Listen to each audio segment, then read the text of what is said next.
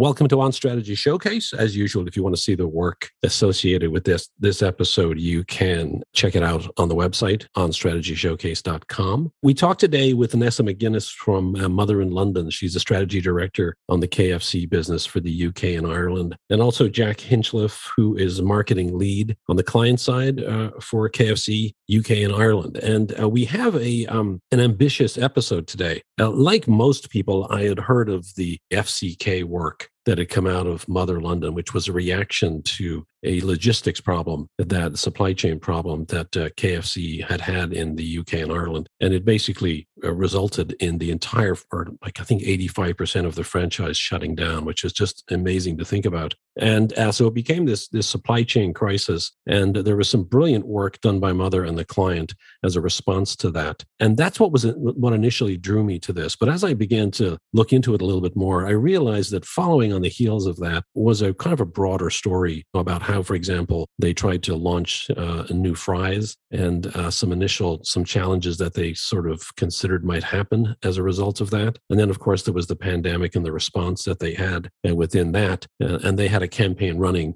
uh, during the, just prior to the pandemic, which was uh, finger licking good, which v- literally showed people licking their fingers. So they had to come up with a very uh, creative solution and take that campaign off air while they developed an alternative. And it was ambitious because I ended up kind of of doing an episode where I wanted to try and address um, literally four campaigns in one episode. And um, and I apologize because I wasn't able to give each of these campaigns the level of depth that I might otherwise have done. We literally could have done four separate episodes. But I do think what we got out of this, even though I had to edit some of it down, was we really get a good sense of the way this client and Mother uh, London actually uh, thinks about the brand and thinks about reacting to uh, challenging situations or even crises.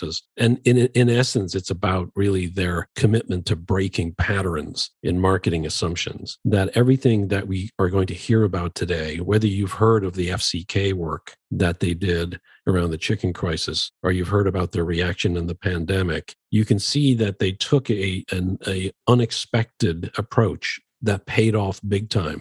So this is Nessa McGuinness and Jack Hinchliffe for K F C in the U K and Ireland. Enjoy.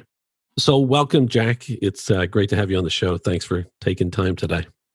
It's a great pleasure to be here, Fergus. And Nessa uh, McGuinness, who actually, uh, you know, I grew up, as many people know, I, I grew up in, in Dublin. I grew up in a town called Stillorgan. And uh, Nessa grew up uh, maybe a mile and a half away. We've, we've, we don't know each other, uh, uh, but uh, you grew up in Black Rock, right, Nessa? I did, yeah. Um, home of James Joyce at one point. There you go. And not that uh, I'm, I'm claiming any connection. Yeah, and I spent many, many time, many uh, lost youthful days um, fishing down in Black Rock when I was a kid. I'd ride my bike down every Saturday morning. But enough about that.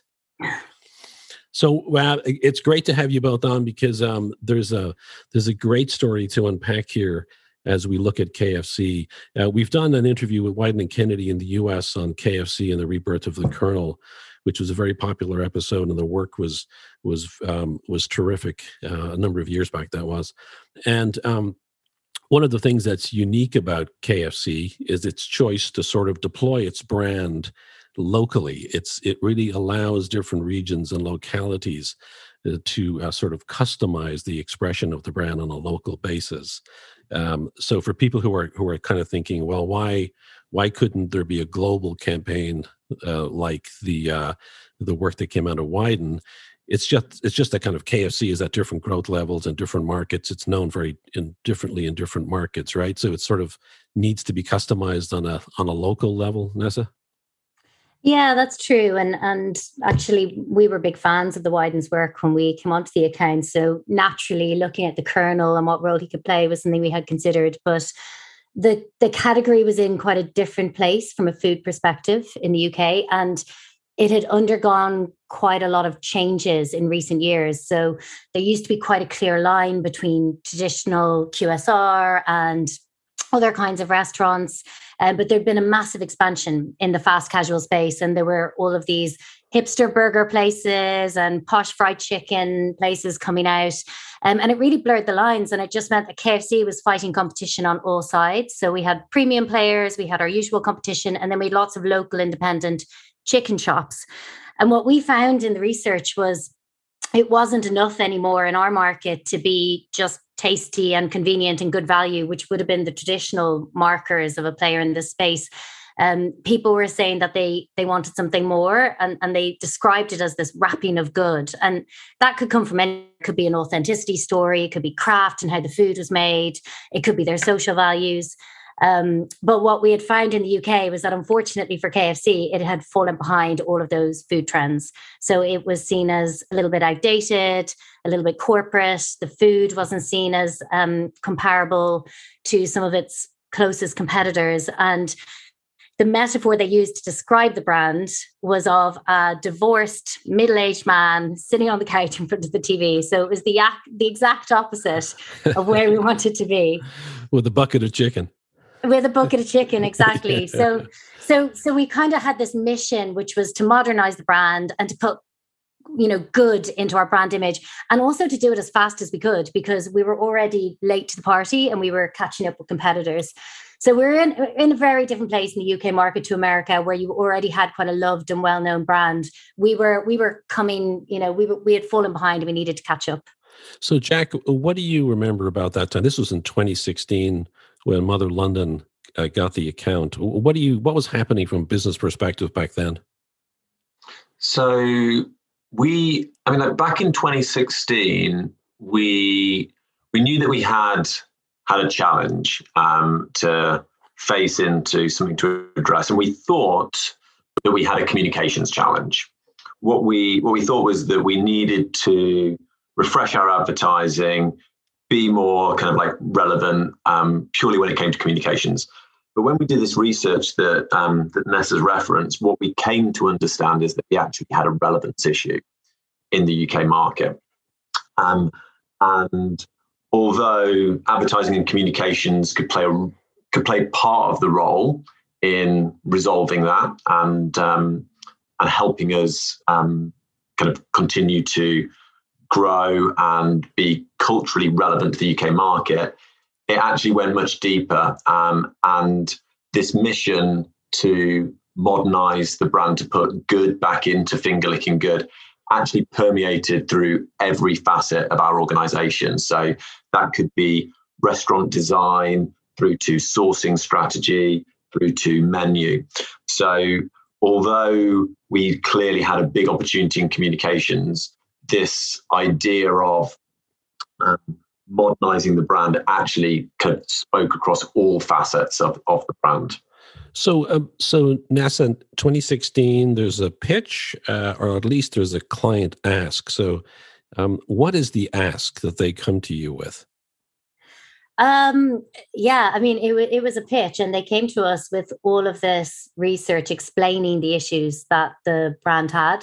And, you know, it was pretty simple. It was sol- solve the problem. And it was actually a great brief, because if they come with a brand that was in great shape and a comms approach that was really working, all you can do is mess around the edges with it. Whereas, you know, the, the brief was start again, you know, nothing's out of bounds. We want you to come at it completely fresh. What we're doing at the moment isn't helping us tackle our problems.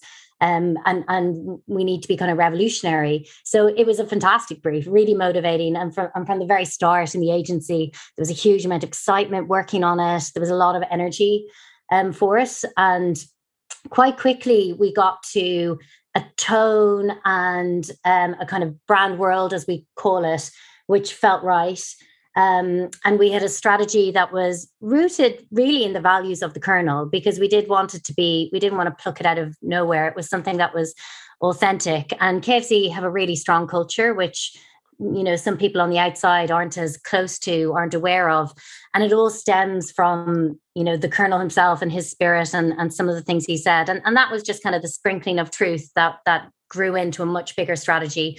Um, but it was all about looking forward as well. So even though we delved into the brand and the past, the campaigns that we created were all about moving into the future and living in this new food world and bringing new customers into the brand as well, because we had to grow penetration. And that was our big um, marketing aim. Was there was there value um, in the fact that the brand was, I'm assuming it was thought of as an American brand. And, and if I'm right in that, was there value in certain aspects of that sort of Americana that that the Colonel represented, or that that period of time that he seemed to originate from? Do you want to take a shot at that, Jack, or, or Nessa, whomever? I'm happy to kick off there. Yeah. Um, I mean, one of, you know, we obviously have a rich um, American heritage as a brand.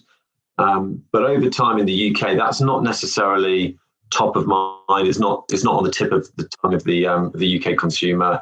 Um, and, and so it sits, it sits a little bit sort of further back in the head. It's not something that's quite as immediate. And one of the things that Mother London did in their response to pitch was actually very neatly and articulately find a way to actually speak to that heritage, that Southern heritage, which is all about hospitality and values and authenticity, the roots um, that sit in the in the brand with modern Britain today, and find a way to incorporate both of those things together, our our, our heritage and and like and who the brand is in British culture today, and bring both of those together.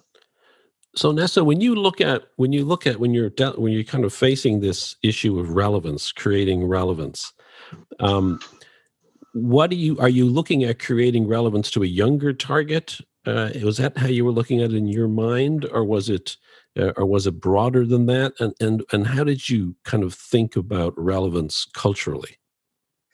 Yeah, it's a really good question. I mean, in terms of the business and the marketing strategy, because we were going after penetration, we did need to appeal to everybody. So it was about getting lots of people into the brand. But from a communications perspective, because we were fighting against this terrible metaphor of the, you know, much older, out of touch uh, male figure, um, and actually that's something that, you know, the Colonel in the wrong hands could represent, we went the exact opposite, just to kind of counterbalance it in the early days. So our fictional person that we were appealing to definitely was a young um, British person. We specifically used a female voiceover, for example, um, to, to be the exact opposite of what we were fighting against. Um, and, and we definitely talked about a youthful energy, if not a youth-focused target. So we were talking to everybody, and we felt we could get a tone and a way of advertising that would appeal, you know, uh, as much to a fifty-year-old as it would to an eighteen-year-old. But that kind of younger energy was definitely what we needed to inject in. So you, when you when you um, so you you guys develop a, a campaign. Can you tell us about? Um, can you tell? And I believe Missy was the uh, was the first sort of uh, concept out of the gate. Can you can you tell us about what Missy represented, and particularly in terms of, which is a constant theme throughout each of the phases that we're going to talk about today, which is which is the idea of breaking sort of con- uh, conventions or conventional approaches to marketing. You guys sort of shuck it up from the get-go, and I think you've done it every way, every phase that we're going to talk about today.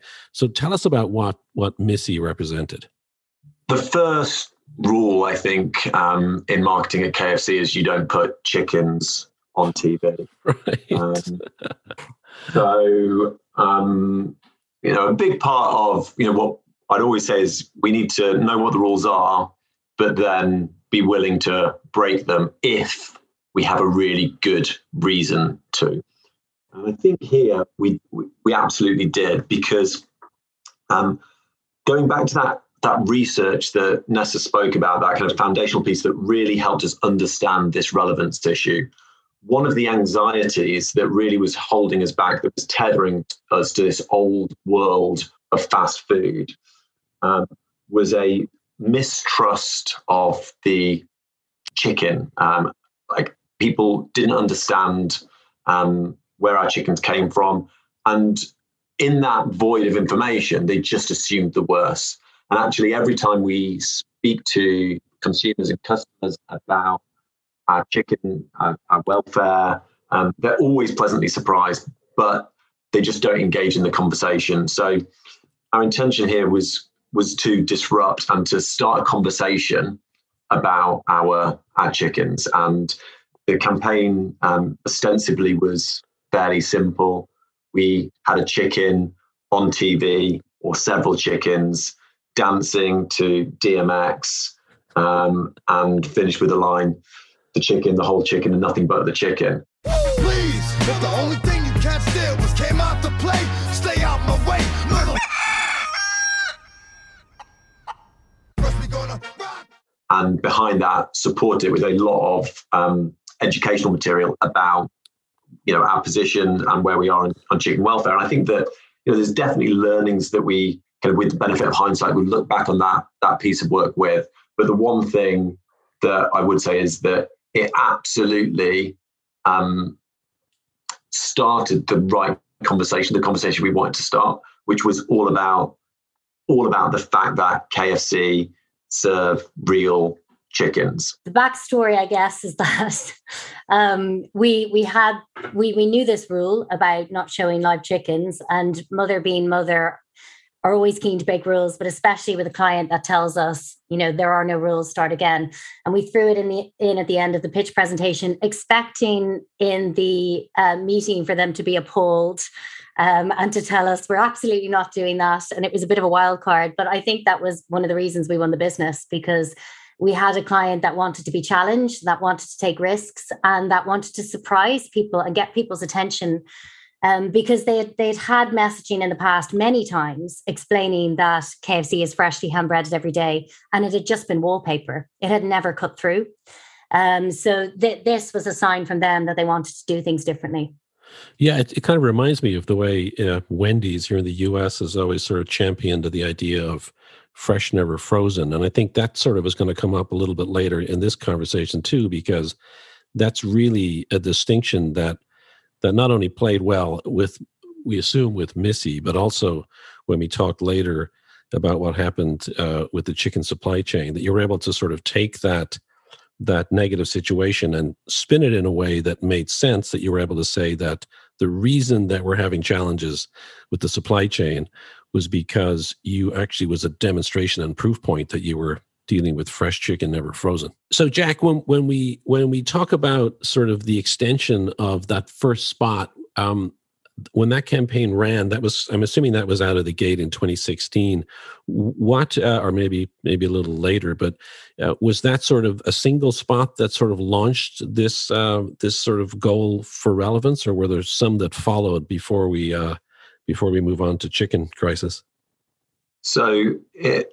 The Missy spot was absolutely the um, kind of that launch moment, I think, in in two ways. So one is it marked the beginning of our relationship with Mother, um, and pushing where we were going with our with our creative direction, um, and a real shift, which then permeated across the the whole business and actually renewed energy. What we were able to do with with that work was actually represent the brand that everyone who was already working in the brand already knew us to be, but that we hadn't just been able to outwardly show that sort of swagger, that confidence, that attitude that we were able to launch there in a T V spot, allowed us to um, to really galvanize the business. So with, with that, did you then begin to see some of your growth metrics head in a positive direction? Uh, were you seeing positive impact from that work, Jack?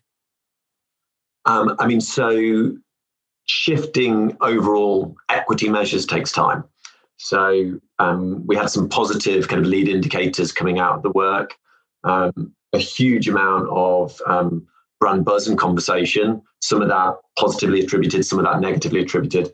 But I think the one thing that we can say is, like, K F C had made its mark, um, and that was something that we were able to build from. People were taking notice of us again. We skip forward now to February sixteenth, twenty eighteen. Um, what happens, uh, Jack, on that uh, day in history, recent history? I'm gonna I'm gonna roll you back two days, Berger. So on February the fourteenth, Valentine's Day.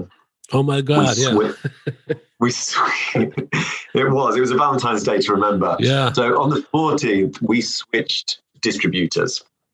Um, so in our supply chain, basically, uh, the guys who are bringing all of the um, products uh, into our restaurant, um, we moved from one organisation to another. Um, and fast forward two days to the sixteenth.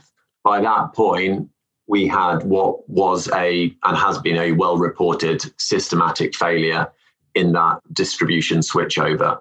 It happened almost immediately and within days led to us shutting down eight hundred of our then nine hundred fifty restaurants because we couldn't get the food that we needed to be delivered to those restaurants in time. It was, it was frankly as simple and as devastating as that. The chicken shortage, which has forced K F C to close hundreds of its outlets in the U K, is our next story. The fast food giant blaming teething problems with a new delivery contract for stopping fresh chicken getting to its restaurants. Uh, these are not corporate-owned own stores. These are franchisees who own most of the stores. Is that fair to say? That's absolutely right. So um, the majority of our of our restaurant base is owned by franchisees. Um, um, I mean, as you can imagine, like as a, as a retail business, closing one store can be fairly material. So shutting down eighty percent of our estate, closing the doors on eight hundred restaurants for a period, however short, is nothing short of cat- like catastrophic. So how long, Jack, how long did the closure last? Just for context, before we dig a little deeper into it. So restaurant closures, so as I say, at, at some point over the course of that period, we were trading restaurants. So at the at the most significant period of closure, we had shut down eighty percent of our estate. Uh, and that was for, um, for, for a matter of days. Um, but it took us time to get back to one hundred percent of the estate being able to open and trade again. So although that kind of period of intense closure was was relatively small, um, the challenges associated with distribution and the impact on restaurants went on for much, much longer. We're talking about less than two weeks here of like an intense period of, of closure and then a significant lag after that as well.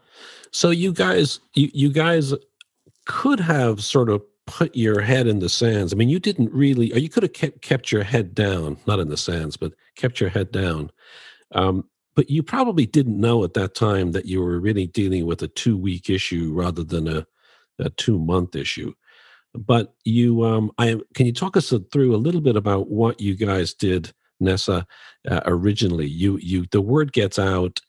Um, there's what do you guys immediately begin to do in working with Jack and his team? Yeah, I mean, it's it's funny that your head went to maybe this would last month. We assumed it would be over in days. And our biggest concern was we had a shoot planned for another campaign and we couldn't get chicken onto the set. And we thought it was a little bump in the road and it would go away.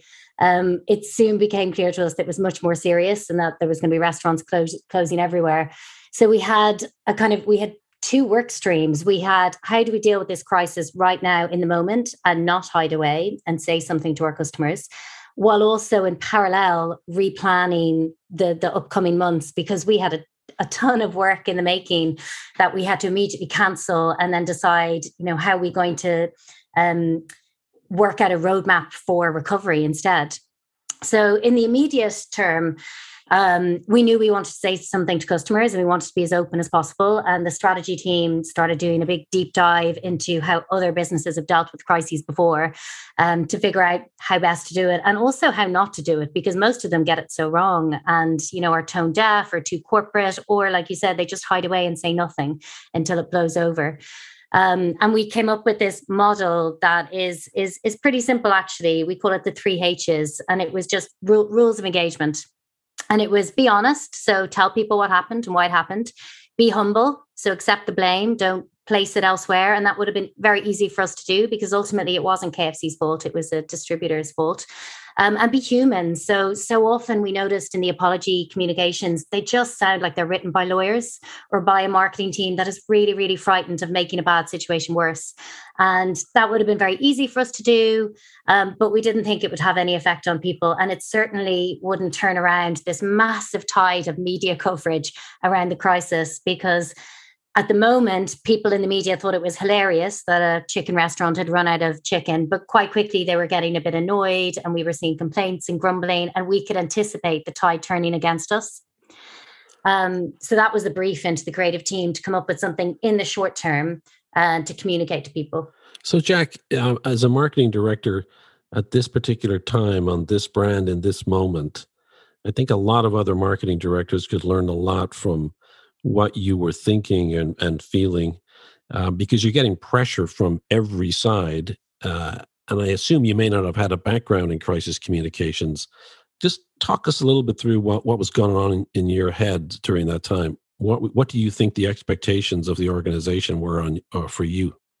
When I think about the team who were running the day-to-day, most of what we were doing was firefighting. So um, our, our P R and social team were dealing with more inquiries over the course of a week than we'd had in the previous two years. Um, we were managing messaging and um, and conversation on social um, to try and kind of mitigate what, as Nessa described, was a potential turning of the tide against us. On day one, it was shocking. Day two, it was funny. By the time you get into day three, day four, um, this was beginning to get frustrating for our customers. And the impact of that on our team members was significant. It's like the stages of grief, right? Yeah. I mean, absolutely. And it was like that. I can't, I can't probably overemphasize how, how devastating it was being within the brand. So whilst the external face of the distribution issue was this amusing and finally story um, that was covered um, covered on subsequent and consecutive days by the press, uh, for for the business, it was it was genuinely material. It was genuinely devastating, and you know, some of our franchise partners and suppliers were at risk. You know, genuinely at risk. Um, some of our team members didn't know if they would have jobs if restaurants were, were going to close. Um, and the the rug had just been pulled out from, from under us. So that was our context. The external context probably felt, well, definitely felt very different. Those three H's that Nessa speaks about, um, actually staying human through that um, and recognizing that, that our context isn't the context of our customers, of, of the world, was really, really important and, and was the reason why we were able to maintain our tone of voice, that we were able to stay human through this, because we were able to recognize that what was devastating to us was funny, um, or was mostly funny to the rest of the world. And therefore, um, by acknowledging that, we could get our messaging out in the most relevant and um, an appropriate way. But that, that was tough, right? Because... Um, Because internally, everyone is trying to manage a crisis. And whilst you're doing that, you know, like an amusing tweet is the furthest thing from, from anyone's mind. So Nessa, when you look at w- where there, some of it was amusing, there's some irony in the whole thing. And, and, um, and I'm sort of curious about how the public was reacting to it. Were they blaming K F C in general? Were you... Um, or was there a, was there a different tone that they were taking on it in general? In general, it, it was still at the funny stage. So like you were joking about the stages of grief, we had mapped out the emotional stages of how people would react to this crisis. Um, and in the media and on social media, because it got a lot of coverage on television stations, on news reports, it was on the B B C News, um, people still found it quite amusing. Um, but we could see already, like Jack was saying, the frustrations of people who went their local K F C and it still wasn't open, and they didn't know when it was going to be open. And then we could see some snideness coming into the, the remarks as well. Why is it not open? How hard is it to get your chicken together?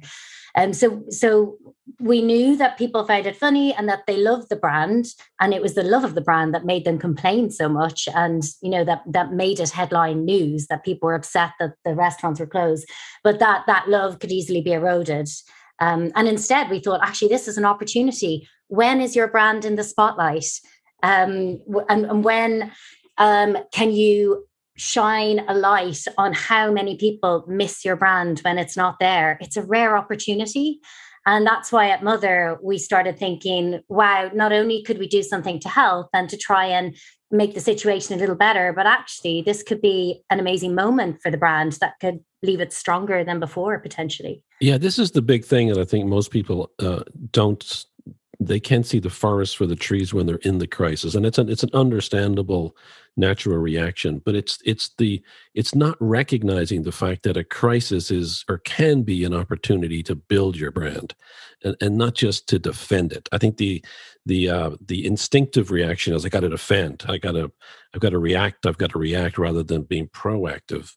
And and I think your first step in this was sort of an apology. Can you can you talk a little bit about how that started out, Nessa? And then I'd love to get Jack to talk about how we reacted to the concept or how internally they reacted to it, particularly when there's so much tension going on.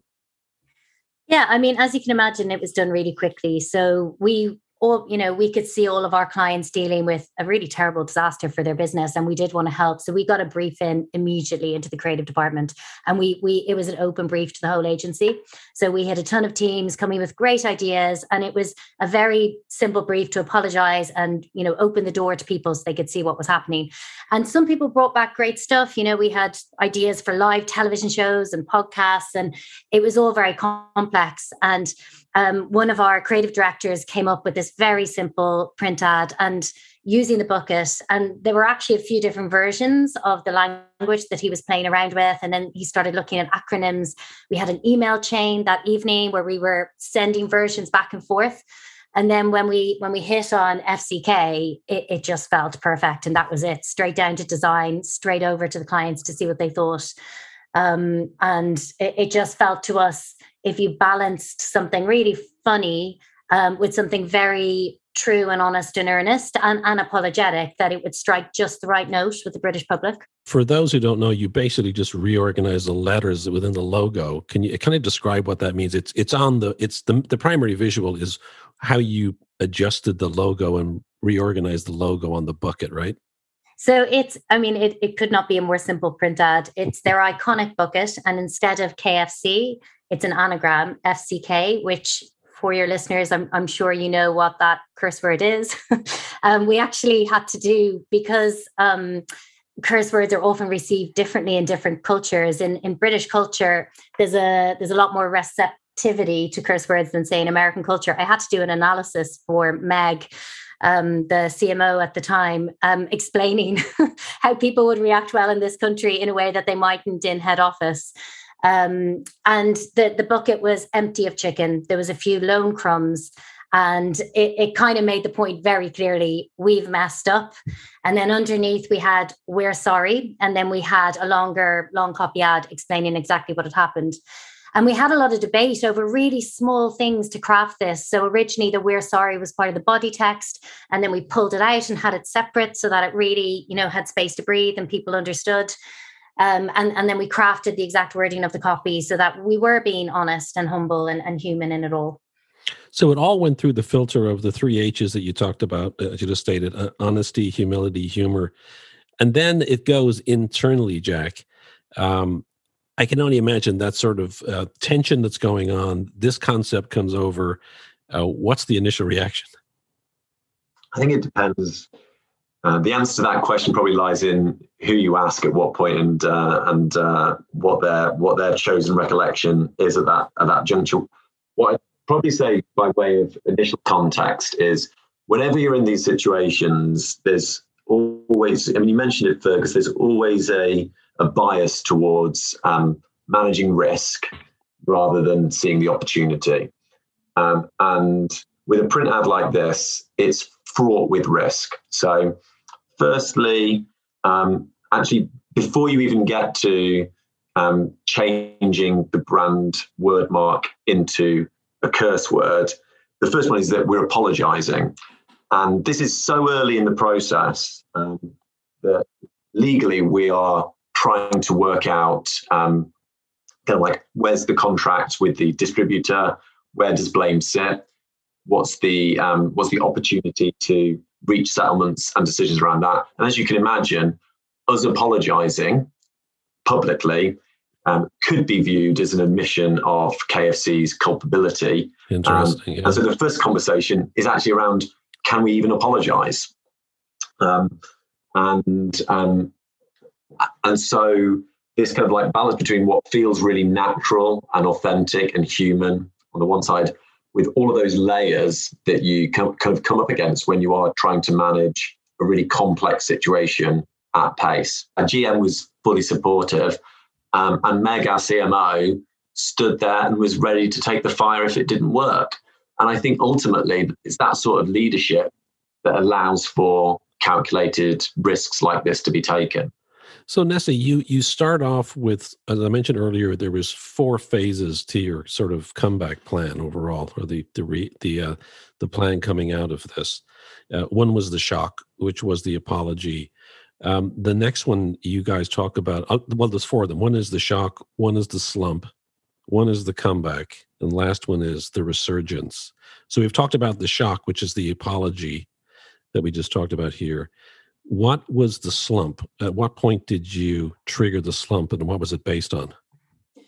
Yeah, I think Jack alluded to it earlier, but the, the path to recovery was not an automatic switching on of all the restaurants and, and for them to be all working perfectly again. So we knew once we opened our doors, there would still be lags in the restaurants having all the supplies they needed. Um, and that was going to be patchy service for people, which was a terrible place to be, because we would have this big reopening, people would be excited to come back into K F C, and then the experience wouldn't be what they were expecting, and it wouldn't meet their high standards. Um, so th- this was a period we were, you know, again, trying to navigate through by being completely transparent and letting people know exactly what was happening, and letting them know that we were only partially open and that not everything was back yet. And we were trying our hardest and we were working our quickest, but we wanted to open the doors and get them chicken again as soon as possible. Um, because the danger was that people would be really excited. There'd been all this brand love, all these fan flames. Um, and, and then, you know, th- they would be disappointed on return. So that, that was the slump phase. And it was a really tricky, tricky phase to navigate through from a communication perspective. Yeah, I love, I wanted to read, I, we'll put it up on the on the episodes page also, but uh, one of the, I'm not sure what environment this was. This, I'm not sure if it was a print ad or if it was a social post, but it says, that it's from you guys. It says, some chickens have now crossed the road. The rest are waiting at the Pelican Crossing. I mean, I mean, this continuation to the use, the use of sort of lighthearted uh, humor just seems to continue to permeate through the work. I mentioned that there were two other phases. Uh, the third phase is the comeback, and the fourth phase is, is uh, the resurgence. But given that we've got limited time today and we've got a lot to cover, we'll have to leave those for another time. We're going to switch now to, uh, we're going to maybe skip Uh, six months to a year, but another another great example where you were able to sort of apply sort of uh, convention breaking thinking uh, in a situation that that emerged around fries.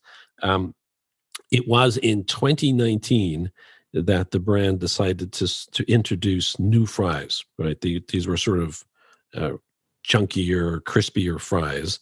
And I believe that they had tested really well in research a- among both uh, potential uh, new customers and among uh, existing customers. But things started to change uh, in terms of what began to uh, happen in social. Can you tell us about what was what was uh, the reaction to um, the introduction of the upcoming introduction of new fries and what the situation was? What happened? I was innovation director at the time, um, and the one thing that everyone had been complaining about was our old fries. So they're our biggest dissatisfier. Um, everyone loved our chicken, but to some extent we're tolerating the fries. So we went about changing them, and we did tons and tons of consumer research. And we found this new, thicker skin on chip, and it significantly outperformed the old ones in every single consumer preference test that we've done. Um, So you'd think that the job was going to be easy. It wasn't, because we then came to test it in restaurant. So we'd done these big consumer studies, um, huge sample size, but always in test conditions, never in restaurant. Then we tested in restaurant, and we began to see that people were complaining or confused or asking for the old ones back. Um, Now, we knew that the new ones were better. They'd been proven better in all of this research. So we started to dig deeper into why it wasn't performing so well in restaurants. So we did some qualitative research there. And actually, we heard from, from a lot of those consumers that they, they did like the fries, but they were just confused and they weren't aware that they'd changed. And there was this, this sort of general, like this predisposition to not liking something that was new. Um, and that's what we found. So that's where we were before we kind of entered into the briefing and the process with Mother. So Nessa, what, what was your interpretation of the ask for the, uh, for the agency? Yeah, I mean, I think once you've identified the challenge, the ask becomes quite simple, because if you're trying to make people feel good about the change, you have to make them feel bad about what they have right now. There has to be something unsatisfactory about the status quo. Um, and again, it's one of those things that sounds really obvious after the fact when you've done the campaign. It wasn't immediately obvious when we were developing the strategy, because there is an answer to this that just says, our fries are amazing, try our new fries, money back guarantee. not, right. Not that we would ever do that. But, you know, most brands would probably just lean into their strengths and explain why they're much better fries or have some kind of a taste test or something. Um, but we felt that one, that, that wouldn't be particularly effective, because often campaigns that talk about new and improved uh, recipes, people feel a bit funny about. Um, but also it wouldn't solve that problem of the existing people that thought they, they really liked the old fries. And we thought we could charm them into feeling otherwise, or at least be open to considering an alternative because we said it in the right way. Um, so that's where we decided, let's be radically honest, let's flaunt our flaws, and let's do something kind of humorous and intriguing enough that it gets people interested in the new fries, genuinely interested. You've gone through the chicken crisis. Uh, lots of lessons learned there. And then you're you're moving into the French fries, anticipating a potential uh, reaction in order to not create a sort of negative reaction, or uh, you decide to use the negative reaction. So tell us about what that is, and we'll explain what that means better in a second. Yeah, so I mean, we were inspired by some other campaigns we'd seen at the time that had done quite counterintuitive advertising. So people like R E I and their Black Friday campaign telling people not to buy them, or Patagonia had opened a secondhand store on eBay that seemed a bit puzzling to people at first. Um, and we thought there was something really interesting about um, provoking people to um, wonder what you were doing. So we found some tweets of people that hated our fries. Um, and in, in kind of a stealthy way, we chose one of them and we promoted it. So we put money behind it. Um, and we weren't sure if anyone would notice. It was, it was organic. Um, you know, we didn't draw people's attention to it, but of course they did notice. Um, some people thinking it was a mistake, like we had misspent our money. Some people just thinking it was a weird pivot. And then we put it onto um, out of home as well, which just, you know, made it an even bigger thing. And, and by then people were starting to twig that something was going on, um, because why would we be doing this? And then after that, we were able to follow up with introducing our new fries and kind of circle the whole story around. And people by then thought it was very funny and clever and could see what we were doing in promoting the negativity toward their old fries before coming in with the solution of our new new fries. See, this is the brilliance of this. And I'll post this on the site too. I want to read this out. This is an outdoor, it uh, looks like a bus shelter or, or phone booth. And and the um, the ad says, "Dear K F C, no one likes your fries. Yours sincerely, the entire world." I mean, come on. That is it. The the balls to do that, uh, Jack. What what was going on? I mean, it, it's totally in in the spirit of the new brand. Uh, it's humble. It's human. It, it's uh, it uses humor. Um, but man, that is a, that that's a, a strength of client to approve that. What, what was what was the thinking internally? Well, I mean, firstly, to say, folks, that's like. all of the tweets that we use, and that's the one that we put on Out of Home, that's absolutely genuine. Like, that existed in the world.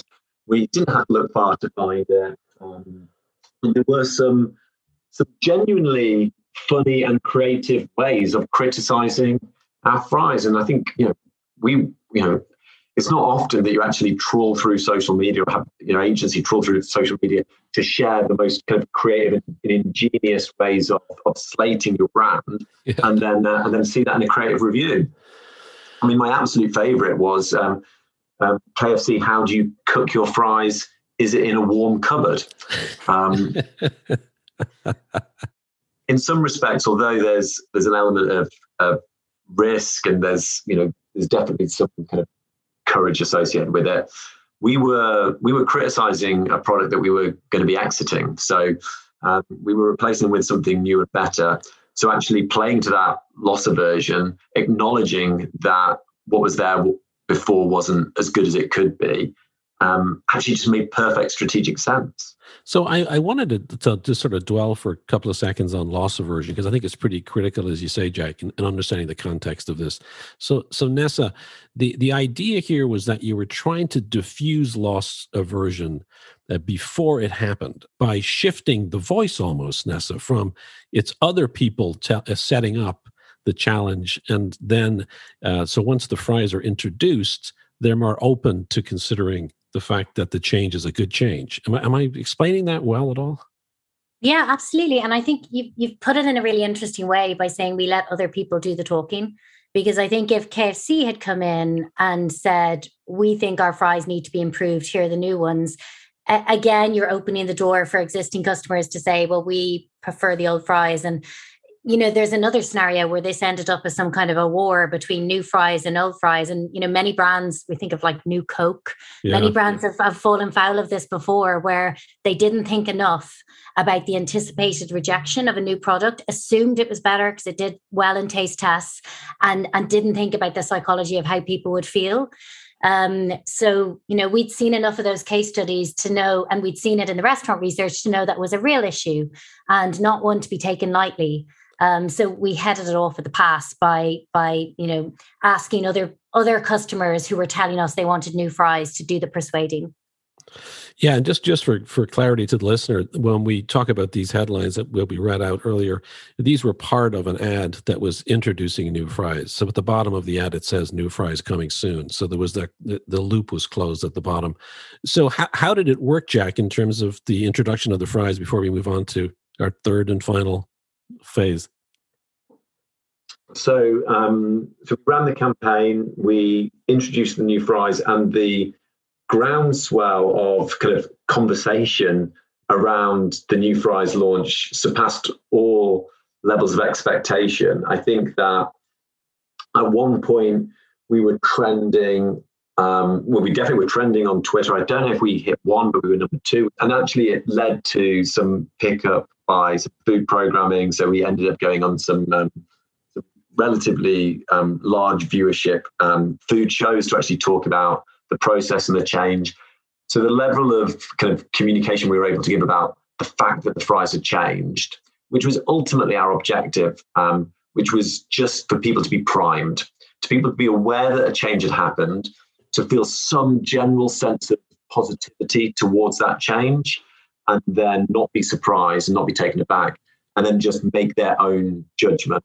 So when we when we look back on, before we go into the final uh, final conversation around the pandemic, um, I wanted to sort of recap the fact that in each of these phases, right back to twenty sixteen with Missy, then to the reaction to the chicken crisis with F C K, then to the fries and this idea of, of uh, loss aversion, in each of these cases, there's been this breaking of convention every time. So there's this common theme that's gone across all of this marketing and all of these tactics that makes sense. And so we're now going to go from twenty nineteen, which was when fries was introduced, uh, to the final uh, stage, which was massive. And I think that this, of course, being the pandemic. So we enter into twenty twenty. You guys um, have... now had some experience with dealing with crisis, so you've got uh, you've got a, a, and a closure of the entire uh, franchise, and you've got experience with that. But twenty twenty hits, and what's the re- what's the challenge you're facing, Nessa? I guess once again we were in a situation where our restaurants had to close, and where there was a huge amount of uncertainty as to when we could trade again. What was going to happen to the franchisees? How were our customers feeling? Um, but it was also the first time, and you, you spoke about it earlier, K F C as a brand um, has always been a brand built on local marketing and, you know, getting the best local execution for each market. This was the first time that all markets had been in a similar cultural context at the same time. So it was a very unique um, situation. And again, once again, this is... Um, something that we come back to time and again. When we're in a moment of crisis, we're looking at it going, how could we make this into a potential moment of advantage? You know, where where could we lean in to try and help the brand or the business be stronger, either in the recovery phase um, or in the year afterwards? So that this was one of those moments. There had been a, uh, a campaign developed, which was leveraging the decades-old sort of um, tagline or strapline for the brand, which is uh, finger licking good. So when the pandemic hits, uh, Jack, you have this campaign in market. And the, of course, the last thing people should be doing in the pandemic, and this pandemic, was licking their fingers. So this this this had to stop. Naturally, it wasn't appropriate for us to be, um, you know, the timing wasn't right. It was absolutely off culture.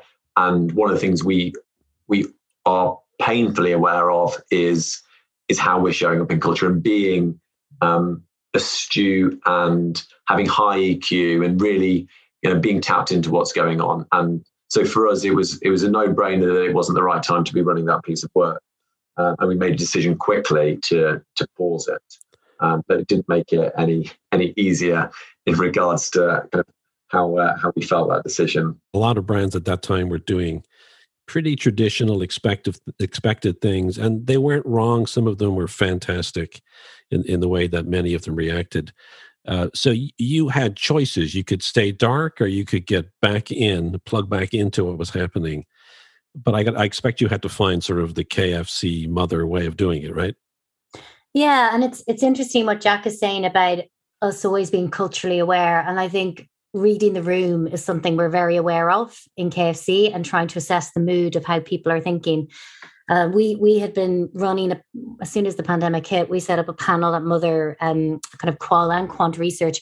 And it was just trying to get a sense of how people were feeling, what they were thinking, and also how that was changing as the pandemic went on, because it, it felt like it was on this roller coaster. People were up and down. They were super worried and fearful, and then they were bored and they wanted, you know, some levity. And it felt like some of the communications that were coming out were just missing the mood by coming too late or striking the wrong tone. Um, and, and we thought that we wanted to talk to people, but we wanted to make sure that it, you know, hit on the right note at exactly the right time. So we were using research across many countries to get a sense of, you know, what would unite people, and, and how we might be able to shape a campaign, therefore. It didn't feel necessarily appropriate for us to be commenting on the state of the nation. That's not who we are. Um, so we felt that it would be absolutely incoherent for us to start putting messages out there along the lines of, we're all in this together, even though we're apart, or whatever it might be, um, which is probably right for some brands, but not for us. Um, but COVID was the context. Um, and we didn't, you know, we weren't ignoring that. Um, clearly, it's serious, but that doesn't mean that everything has to be serious. When we reopened for delivery, we wanted to be kind of tongue-in-cheek, to be humorous, and above all else, to to be human. So, Nessa, what's what's the brief to creative? And th- the solution is genius. I mean, it's it, I mean, it's it's it's easy to say it's simple, but it's actually genius. Tell us about what happened. So for the globe for the global campaign, and I think it is one of those campaigns where when people, and when we look on it afterwards, it seems obvious. You know, we had to pull a campaign in the U K because our our end line was inappropriate and all about finger licking, and now we have a global brief with the same context. Obviously, we should do something with our end line, but it wasn't that obvious at the start. And actually, before we briefed into creatives, we had thought about going down different routes. Should we use the Colonel? You know, is it one of those moments where he speaks to people? Um, but in the end, because there was so much tension around it, because there was so much discomfort around the end line and what it meant and when we'd be able to bring it back in the U K, for us as strategists, we felt there must be power in that. Um, so the, the brief to the creatives was, don't hide our inappropriate end line, lean into it and own it in some way. Um, and, and the executions that came back were incredibly simple and, and perfect for a global market, because we were able to craft it in a, a million different ways, um, across, you know, different media channels, but also across different countries with different execution budgets. And the core of the idea was just about blurring out the finger licking part of the end line. And, and that itself was the big idea that caught all the headlines and caught people's imagination, um, and, and, you know, created um, a, a really light, playful, enjoyable moment for people in the height of, you know, a really terrible year. So the original line, of course, is "It's finger licking good." So you've you've you've now taken out you've taken out the term "finger and licking." So it's now "It's blank blank good," yeah. And but then you take that opportunity to insert some language in to replace "finger licking." Tell us about some of those executions, which began to really lean in on quality too. Yeah, so I mean, we once we had done that, and that got a huge amount of attention and, and press coverage. We then wanted to extend the campaign, so we had a couple of different phases. Um, the first phase was um, allowing customers on social media to suggest replacement endlines, and they had a huge amount of fun um, thinking of, you know, d- different lines and putting different words into the line. Um, and then the next phase, the more recent one, um, we call borrowed endlines. We we noticed that um, when we were playing around with executions, that so many other brands have endlines that work perfectly with K F C. Um, you know, K F C gives you wings, K F C, the best a man can get. And we thought that was really funny and um, would be a really, you know, again, playful way to extend the campaign. So we chose a number of those and we created an advertising campaign around it. And then we also allowed people to suggest other brands, and then we kind of mocked them up very quickly and sent them out. So those campaigns were mainly socially driven and P R driven, although we did have some above the line supporting them as well, which again kind of added added to the fun and, and made it feel like a bigger campaign. Yeah, it, it's it's super smart. And I think the buzz value is extraordinary. I'm just curious for you, Jack, what did you, when you look back on this body of activity over the last five years, uh, what do you think marketers can learn from what you guys went through? Firstly, it's about knowing who you are and knowing and ensuring that everyone in the business knows it too.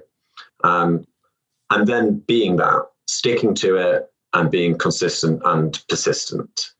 Um, so that'd be the first one. I think secondly, Um, that great work and brave creative doesn't come out of fear. It comes when people feel trusted, when they feel listened to, where the relationship between client and agency is partnership, where the people, like where people internally are able to share ideas, to provoke, to prod, to come back and challenge and know and ask again, um, and and that actually it's that culture that breeds great work. The work is great, and I think that if um, if all agency client relationships could get to this point, I think that marketing could be more effective on many, many levels. So thanks to both of you for being a part of this. Nessa McGuinness is Strategy Director at Mother London, and Jack uh, Hinchliffe is uh, Marketing Lead at K F C for U K and Ireland. Thank you both for investing all of this time talking with us today. Oh, my pleasure. Thank you. Thank you, Ferg. It's my pleasure. A really, really great conversation. And we'll see everybody in the next episode.